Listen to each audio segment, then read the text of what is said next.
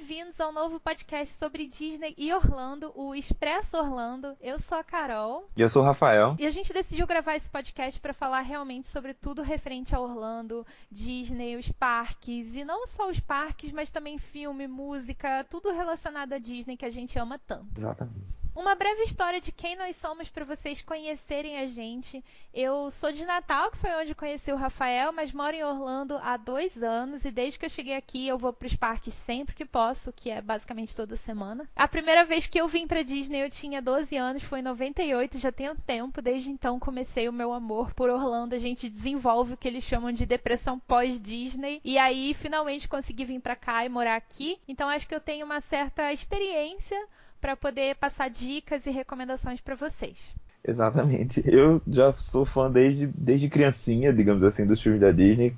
Colecionador, comprava todas as fitas em VHS, depois que o VHS morreu, fui para os DVDs e depois Blu-ray. E agora estamos aí no streaming, ver como é que vai dar, né? Com relação aos parques, eu visitei Orlando pela primeira vez em 2001, com esses grupos de excursão. Né? Aqui no Brasil a gente tem o costume de ir à Disney com 15 anos, digamos assim, então foi feito, meus pais fizeram um esforço e me mandou para os parques. Então, né, como sempre, a questão do depois que voltei, a vontade de voltar, vontade de voltar. 2012, já um homem com contra-cheque assinado, com carteira de trabalho assinada e contra-cheques, consegui voltar e desde então estou voltando sempre, graças a Deus. Então 2012, 2013, 2014, 2016, 2018 e contando, graças a Deus quiser. É, você é muito internacional, vem pra Disney todo ano. É, graças a Deus. E conheço também a Disney da Califórnia, né? Conheço o Disneyland e conheço o Disneyland Paris também. Muito bem, super chique. O objetivo é conhecer a Disney do mundo inteiro. Exatamente, quem sabe Tóquio é a próxima. Pois é. Bom, gente, como esse é o nosso primeiro podcast, eu quero só pedir desculpa antecipadamente caso o áudio não esteja bom o suficiente, ou caso, enfim, a gente fale muito rápido, ou muito devagar, ou fique enrolado. Qualquer crítica ou sugestão, estamos aí abertos, né, a receber. Com certeza, nosso primeiro podcast, então a gente ainda tem muito o que aprender. Pois é. Espero que vocês gostem e acompanhem com a gente. Mas, para esse primeiro, a gente decidiu falar um pouquinho sobre a gente, ao mesmo tempo que a gente vai dar umas dicas e recomendações. Não é isso, Rafael?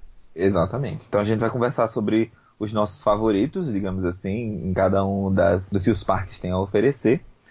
E, então, ali a gente vai dar nossos pontos de vista e as dicas que a gente consegue dar com relação a cada uma dessas coisas. Gente, é importante dizer que a gente vai falar sobre isso para esse primeiro podcast realmente como uma apresentação. Mas a gente pretende falar muito aqui sobre as notícias, o que está acontecendo aqui, o que vai lançar, o que vai estrear, enfim. A gente pretende realmente deixar vocês atualizados. Algum comentário? É isso aí. Então vamos lá. Orlando a gente tem 4 parques temáticos da Disney, né? Então primeiro a gente gostaria de falar sobre os nossos favoritos. Então, Carol, qual o seu parque favorito da Disney? O meu parque favorito é o parque menos favorito de muita gente. O meu favorito é o Epcot.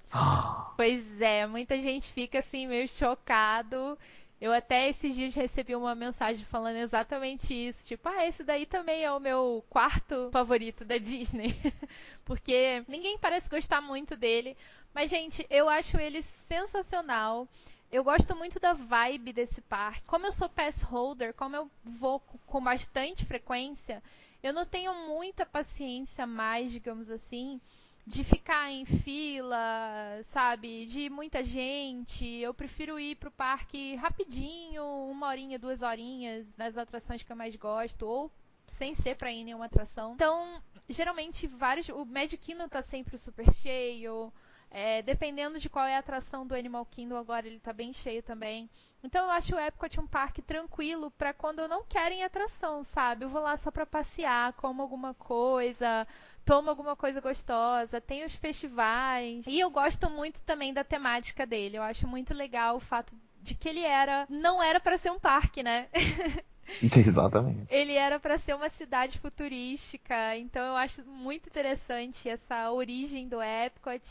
E futuramente eu tenho certeza que todo mundo vai concordar comigo que ele só vai melhorar. Só tem coisa boa vindo aí. Exatamente. O Epcot costuma ser um parque, inclusive, esquecido por esses grupos de excursão, né? Eles acabam deixando o Epcot de fora. Aí e parte muita gente... meu coração. E muita gente que vai ao Epcot acaba não entendendo direito como funciona, então fica sentindo falta de atração de parque, né, digamos assim. Então eles meio que... As pessoas têm uma ideia errada, né? Na verdade é porque, assim, é que nem uma pessoa que vai pro Magic Kingdom e fala assim, nossa, que coisa de criança. Exatamente. Você tá no Magic Kingdom, né?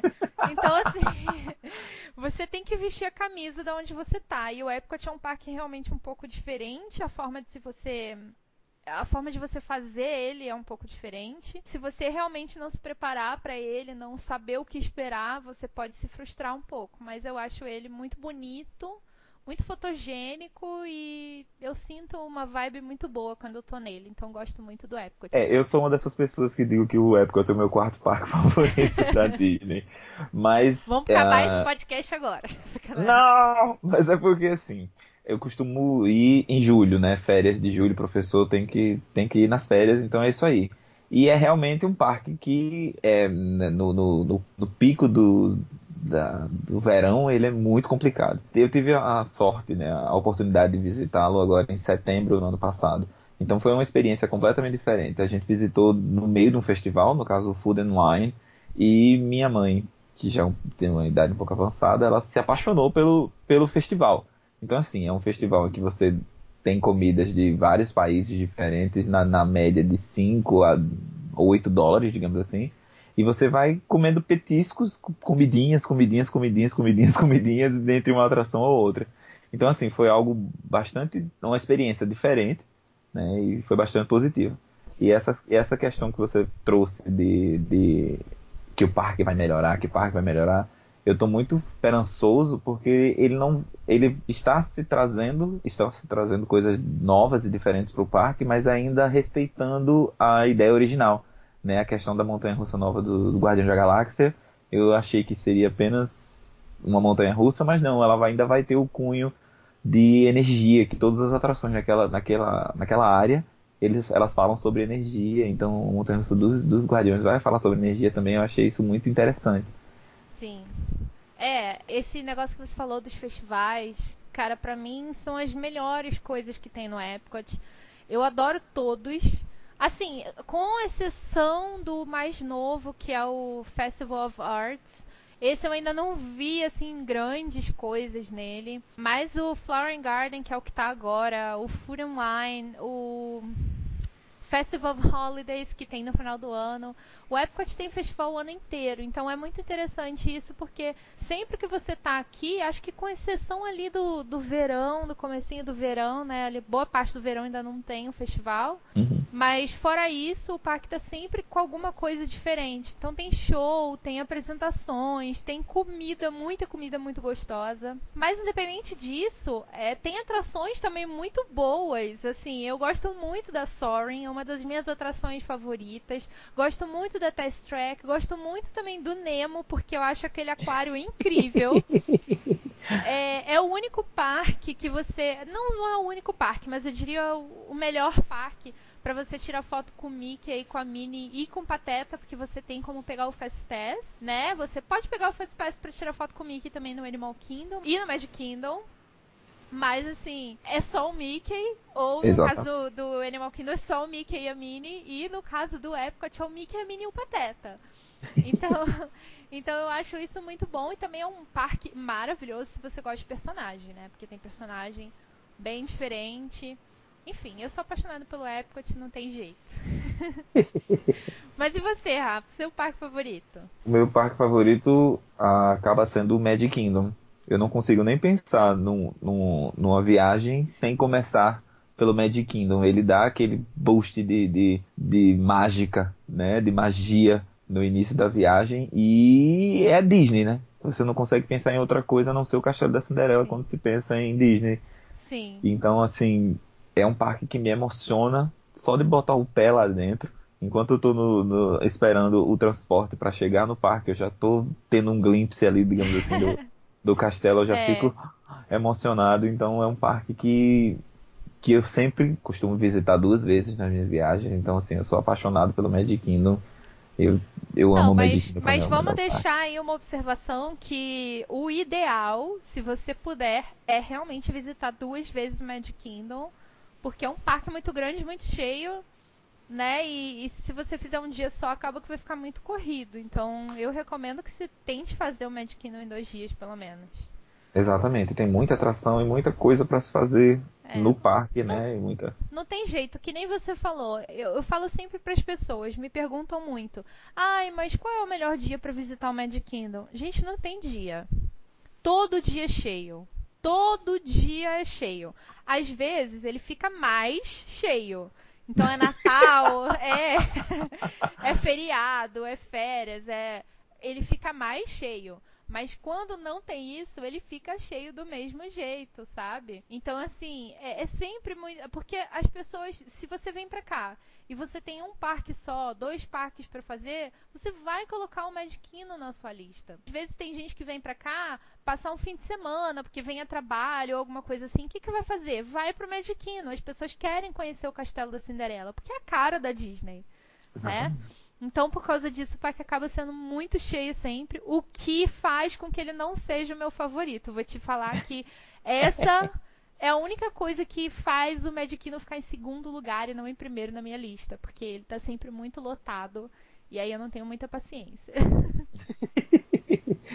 Entendi.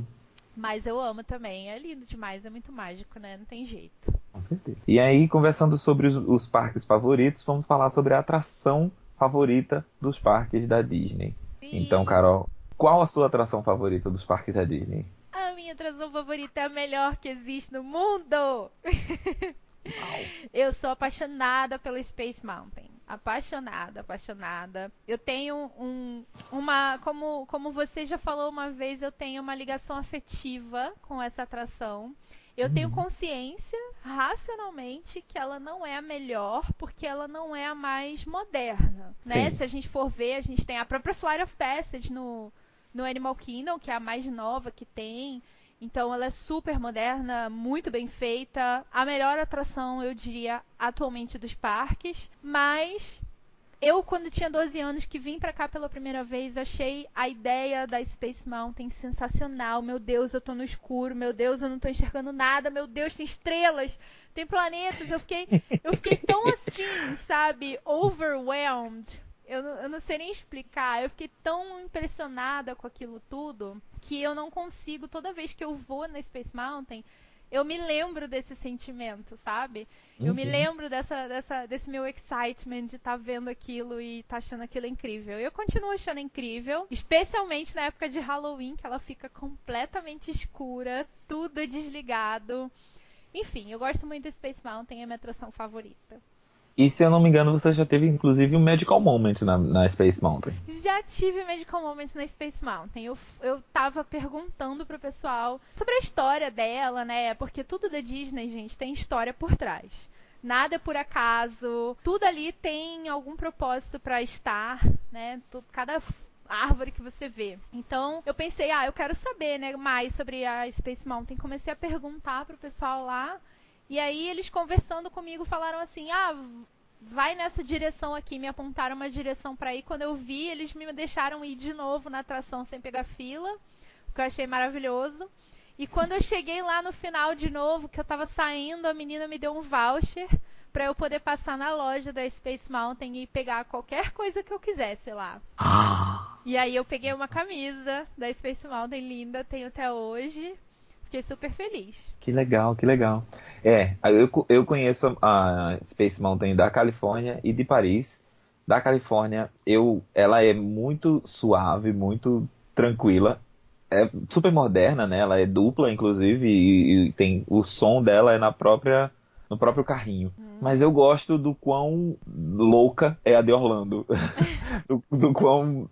Sem rumo ela é, do quão cheia de... Ela é meio bruta, né? Meio assim... Exatamente, exatamente. Eu gosto muito disso, de você estar assim, sem fazer ideia de qual caminho que você vai e sem ter coragem de botar os braços pra cima. Ai, gente, pelo amor de Deus, olha, eu nunca fui na Space Mountain de luzes acesas, eu quero muito ir, mas eu tenho um certo medo. Ah, porque... eu tive essa oportunidade. Você teve, né? Nossa, gente, como foi? Dessa última vez, em 2018, eu fui na Montanha Russa, eu fui na Space Mountain com o Fast Pass. E eles, enquanto eu tava na fila, eles anunciaram technical difficulties, né? Disseram que eu tava passando por algum problema. E aí eu sentei no carrinho e o carrinho disparou. Eu digo, bom, já devem ter consertado então. Quando eu tava subindo, o carrinho da montanha-russa do lado, ela tava parada na subida. Eu digo, ih... Mas bom, a gente foi. Na hora que chegou lá em cima, as luzes acenderam, pum! E aí eu só fiz rir, que eu não conseguia mais pensar, não conseguia mais fazer nada. Todo o trajeto foi feito no claro, com as luzes acesas. E eu tentando... eu tentei pegar o celular, mas e o medo do celular cair, eu perder. Eu só fiz rir, eu só fazia rir. Eu não acreditava que eu estava na Space Mountain com as luzes acesas. Nossa, eu ia ficar do mesmo jeito, assustador. Eu ia ficar descrente. Assustador. Por que é assustador? Porque ela parece aquelas montanhas-russas de madeira, daqueles parques mais antigos, né? Então ela assim, ela é cheia daquelas estruturas, não é aquelas montanhas-russas que é só o tubo. Ela é toda cheia de estrutura. Então assim, a gente fica ali, como é que eu tenho coragem de levantar as mãos e não bate em nada enquanto eu tô no escuro? Mas é muito, muito, muito legal. Ela perde muito da magia, porque de fato, se eu não me engano, a Space Mountain é uma das montanhas-russas mais lentas, né, de toda Orlando. Ela ganha essa sensação por ela ser no escuro. Mas é muito peculiar, né, essa experiência. É, com certeza. Nossa, eu morro de vontade de ir. Mas eu já ouvi também o pessoal falar que é assustador porque é muito baixo, né? Até tem gente que fica dizendo, como que meu braço não é arrancado, minha cabeça não é arrancada nesse negócio? Pois é, eu tenho medo. Eu já não levanto o braço mesmo, porque eu não sou dessa que levanta braço. Então eu tô de boa, mas eu fico, né, meio tenso isso. Enfim. E você, Rafael, qual a sua atração favorita? A minha atração favorita, ela também é no Magic Kingdom. E uma atração, racionalmente falando, a minha favorita é a Seven Dwarfs Mine Train, a montanha-russa dos Sete Anões, né? A última montanha-russa até então do Magic Kingdom. Eu gosto muito dela porque ela combina o thrill, né, de ser uma montanha-russa, com ser um dark ride também, né? Ela tem um elemento de dark ride do clássico da Disney, né? Digamos assim. Então a gente tem essa questão da montanha-russa com a inovação de ela balançar para lá e para cá. E tem também essa questão do momento assim de dark ride, onde você entra na mina e você vê os sete anões trabalhando, né? Digamos assim. Eu fico muito triste porque ela é muito curtinha. Eu gostaria que ela fosse mais longa. Ela é muito boa para ser tão rápida assim. Eu queria que ela fosse em 5 minutos, pelo menos. E principalmente por causa da minha birra, que você já sabe que eu tenho com essa atração. Por causa da dificuldade que é de você conseguir um Fast Pass. E eu não sei por quê. Porque assim, ela já tá há um tempinho agora. Tudo bem que ela é relativamente nova. Mas ela já tá há um tempinho aí e ainda fica com muita fila. E eu não acho que ela vale a pena essa fila toda. Eu já fiquei nessa fila, por isso que eu tenho essa birra. Eu já fiquei. A fila não é tão interativa assim. Tem uma parte dela que é interativa assim, mas não é toda. E assim, não é o suficiente pra você passar o tempo. Nossa, foi um dos maiores arrependimentos e foi a primeira vez que eu fui nela. Então eu saí meio decepcionada por causa disso, sabe? Nossa, tô esperando isso tudo, porque eu não consegui pegar Fast Pass pra ela. Então eu tive que esperar, porque a gente tem curiosidade, né? De ir nessa... Todo mundo vê, a montanha-russa fica bem ali atrás do castelo, todo mundo quer ir. Mas eu não acho que ela vale a pena, assim, sem o Fast Pass, realmente, só com o Fast Pass. Agora, a minha vez favorita de ter ido foi quando eu fui durante os fogos. Uau. Foi muito bom, foi muito bom. Tinha só 15 minutos de espera na fila, então a gente aproveitou pra ir. E assim, quando a gente tava no carrinho, poder olhar aqueles fogos atrás do castelo foi incrível. Um dos melhores lugares pra se assistir os fogos, na minha opinião, é na Seven Dwarfs. Caramba, que legal. Eu tive a sorte de todas as minhas viagens eu consegui um Fast Pass para ela. Não é fácil, eu consigo com muita antecedência e em horários que é aquele e acabou-se, né? E como eu costumo ir com minha mãe, é uma montanha-russa que minha mãe também gosta, ela também curte a montanha-russa. Então é uma experiência que para mim ela é positiva, porque eu nunca precisei usar a fila regular, não conheço a fila normal dela. E minha mãe também gosta.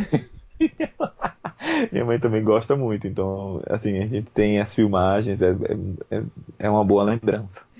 É, então, mas ela é muito boa também. O Magic Kingdom tem umas atrações muito boas, né? Realmente o Magic Kingdom é maravilhoso. Não vamos falar mal dele, ele é incrível. Inclusive, a gente tem que fazer um podcast aqui só para as pessoas que ficam dizendo que não gostaram do Magic Kingdom, que eu já ouvi muitas vezes, viu? Não, gente, pelo amor de Deus. Muitas vezes. Eu vou já falar desde já para essas pessoas. Quem não gostou do Magic Kingdom é porque não soube fazer o parque. Exatamente, mau planejamento, com certeza. Mau planejamento, mas estamos aqui para isso, para ajudar vocês a se planejarem direitinho. Pronto, então conversando um pouquinho sobre as atrações favoritas nos parques da Disney, a gente também tem a prima distante da Disney, que a gente pode dizer assim, a Universal. Você gosta dos parques da Universal, Carol? Nossa, adoro, né? Não tem como não gostar. Prefiro a Disney. Mas adora a Universal. Certo. Então, conversando sobre o complexo Universal com os dois parques, né? O Universal Studios e o Island of Adventure. Qual seria a sua atração favorita? Olha, eu não tenho como dizer outra senão a do Harry Potter de Hogwarts, não a de Gringotts. Aquela atração é sensacional. Eu, como muito fã de Harry Potter, Rafael também, que eu sei. Já encontrei com o Rafael em estreia de Harry Potter. Não, Rafael, no último filme do filme Deathly Hallows, estávamos lá na fila, na pré-estreia. Com certeza. Filme. Meia-noite. Meia-noite a gente estava lá dentro da sala de cinema assistindo. Foi muito bom, nossa, aquele filme é sensacional. E eu amo essa atração, a temática toda dela, o castelo, você poder entrar lá dentro, é incrível. E você, concorda comigo? Ah, super concordo. Não tem... Você falou de Avatar ser a mais moderna e tal. Ela não tem... É inegável, ela é. Mas pra mim, a melhor atração de Orlando ainda é o Forbidden Journey, né? Que é a atração do castelo de Hogwarts. Ela tem essa questão de ter simulador, de ser com o cenário real. E a fila, né, que leva você pra dentro do castelo. Nossa, a fila é quase melhor que a atração. Exatamente. Você passa por todas as partes do castelo e ela, assim, é espetacular. Vale a pena o tempo de fila enquanto você tá dentro do castelo. Mas olha, gente, eu sou muito assim, eu sou despegada. Eu sei que quando a gente tá viajando, a gente sempre quer estar junto e tudo mais. E quando você vai passar o dia no parque, realmente não tem pra quê. Você não vai fazer outra coisa, você tem que pegar fila mesmo.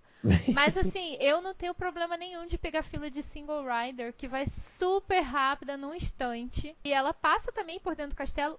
Você corta boa parte da fila, então vale a pena você pegar a fila dela normal pra você ver tudo. Mas ainda assim você vê muita coisa, você chega lá super rápido, você vai e é maravilhosa. Eu indico assim, vai na fila a primeira vez, a fila normal. E aí depois você vai mais 3 vezes na Single Rider.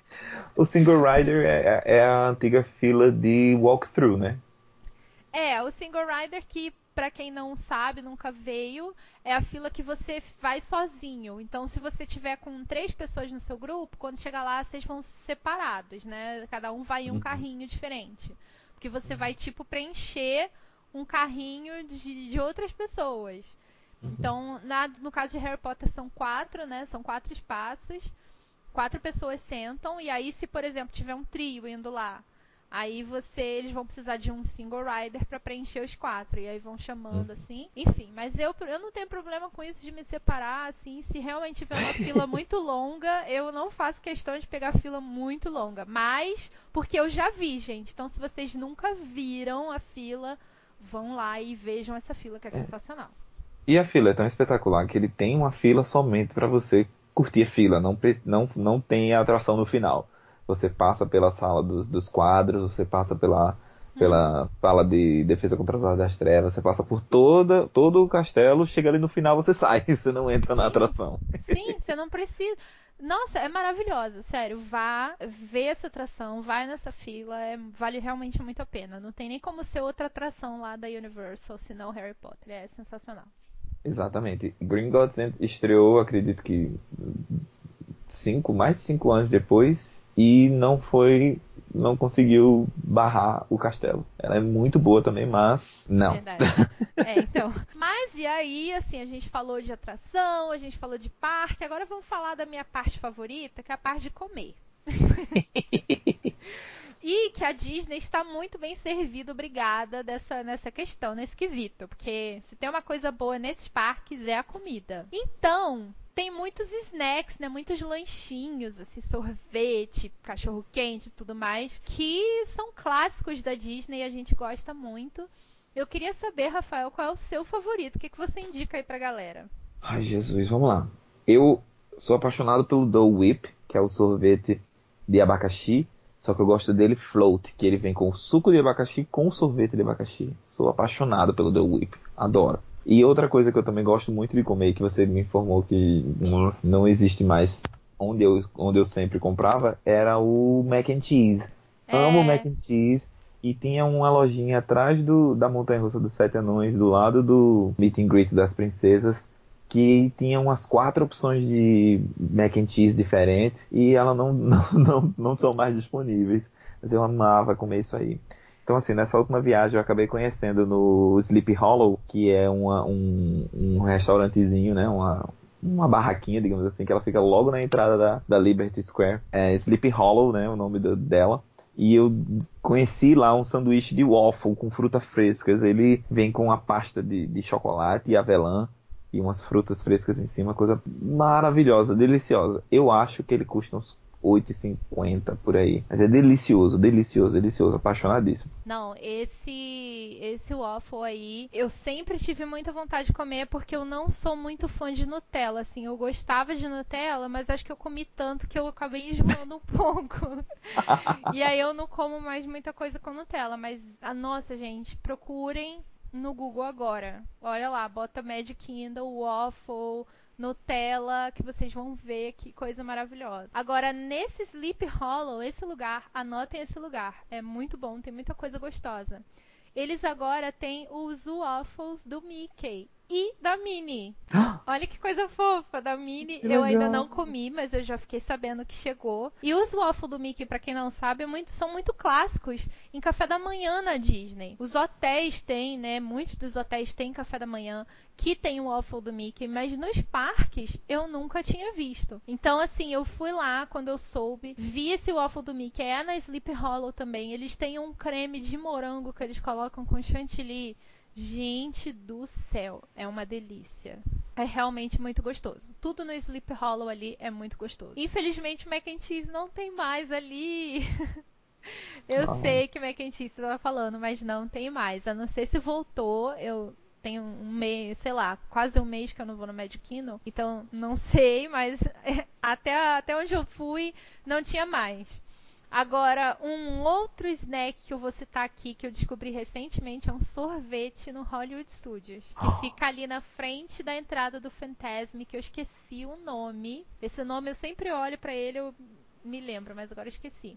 Aquela sorveteria que tem, é na frente da entrada do Fantasmic no Hollywood Studios. O sorvete é o sabor de cookies and cream. Gente, é o melhor sorvete da vida. Nossa, é muito bom esse sorvete. Então tá ali pra mim, junto com o waffle do Mickey, entre os melhores snacks. É, falando nesse local aí, eu só consigo lembrar da Turkey Leg, da perna de peru. Turkey Leg, que também tem na Universal e tem em todos os lugares da Disney. Super clássico, né, a Turkey Leg. Exatamente. É. E o sanduíche, quer dizer, o sorvete do Mickey, eu não gosto muito do sanduíche. Eu odeio aquele de banana. Nossa, eu adoro! Nossa, eu adoro. Eu adoro banana, mas aquele sorvete... Mas o sorvete do Mickey é imperdível também. Ah, nossa, eu gosto de todos. O único que eu não gostei muito foi um de laranja que tem lá, que eu não gostei, é meio forte demais, é muito amargo. Mas o de morango é muito bom. O sorvete do Mickey é bom, eu gosto muito do sanduíche também. Aqueles sorvetes eu gosto muito de todos. Enfim, muito bom. Comidas muito boas. Bom, mas e pra fechar um dia maravilhoso no parque, nada melhor do que um show noturno. E assim, eu ainda não assisti o show noturno da Universal. Eu sei que tem agora. E tem show noturno também no castelo do Harry Potter, que é muito lindo. Esse eu já vi. E é super emocionante. Mas não tem como comparar com os shows que tem nos parques da Disney. A gente ama muito todos eles. E eu queria saber, Rafael, o que você acha, qual é o seu favorito e quais são as suas expectativas para o novo show que vai entrar no Epcot. Uau, então vamos lá. O meu show noturno favorito, infelizmente, é o Wishes, que não existe mais. O Happily Ever After, que é o show novo que substituiu o Wishes no Magic Kingdom, é espetacular, mas não é o Wishes. Não, definitivamente. Ele se apoia muito na projeção e por mais que ele tenha tido muito boa vontade de respeitar o Wishes, eu acho que ele ainda não é o Wishes. Então, se eu tiver de escolher um, eu escolho o Fantasmic. Ele tem 25 minutos, perdão. E você tem música, você tem personagem, você tem fogos, você tem projeção, você tem tudo. Então, assim, o Hollywood Studios, mais do que nunca, ele já estava com um show noturno do Star Wars no Castelo Chinês. Ele abriu um novo show ao mesmo tempo do Fantasmic, que é celebrando a animação da Disney. Então, assim, o Hollywood Studios tá meio que deixando a nossa vida um pouco difícil, né? Porque ou você tem que escolher, né? Com Star Wars, você correndo, você ainda pegava do meio pro fim, digamos assim. E agora não dá pra ver esse aí ou um ou outro. E eu não consigo considerar não assistir o Fantasmic. É, realmente, viu? Eu vou falar, assim, que eu não assisti esse outro ainda, mas pelos vídeos que eu vi, eu não achei muita coisa demais, não. Eu continuo preferindo o Fantasmic. Mas eu entendo por que eles têm que fazer isso, né? Porque o Hollywood Studios, ele já tem um público muito cheio ali pra aquele espacinho que ele tem, apesar dele ser um parque grande, ele não parece um parque grande, né? Ele realmente é um pouco mais apertadinho e não comporta, né? Aquele lugar do Fantasmic não comporta, infelizmente. E agora com Star Wars ainda por cima, vai ser pior ainda nesse sentido. Então eles realmente precisam dispersar a galera, né? Uma parte para um lado, uma parte para o outro. É verdade. Sobre o show do Epcot, eu só tenho altas expectativas, né? O Illuminations é um show muito bonito, mas eu fui uma vez, eu costumo não ir mais. Eu não consigo mais. Não é algo que me prende ao parque até as 9 horas da noite para assistir ele novamente. É um show muito bonito, é um show muito diferente de todos os outros, digamos assim, né? Ele é baseado em elementos físicos, mas mais baixo, né? Não é um show com fogos muito altos e tudo mais. Ele é espetacular, sim, mas é algo que tá bom, vamos ver uma novidade. E aí, pensando no show que vai ser o próximo, vai ser fixo, né? No Epcot, porque ele vai abrir agora um show temporário, digamos assim, antes do fixo entrar, que ele vai ser celebrando as músicas da Disney. Nossa, aí eu tô morrendo. Exatamente, que é algo que é muito forte no Wishes, né? Então eu acho que vai ser algo muito legal pro Epcot. E você? Assim, eu já fiz até... Vocês estão ouvindo agora, vocês não me conhecem, mas eu tenho um canal no YouTube que é pequenininho. E eu já fiz, inclusive, lá um vídeo falando sobre as músicas da Disney que ajudam a você superar o bullying, né? Eu sofria muito bullying quando era criança.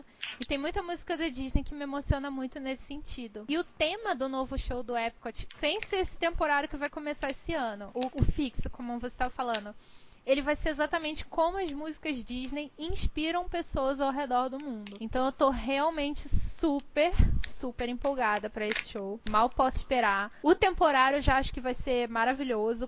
Na verdade, assim, não vai ser muito difícil ser melhor do que o Illumination.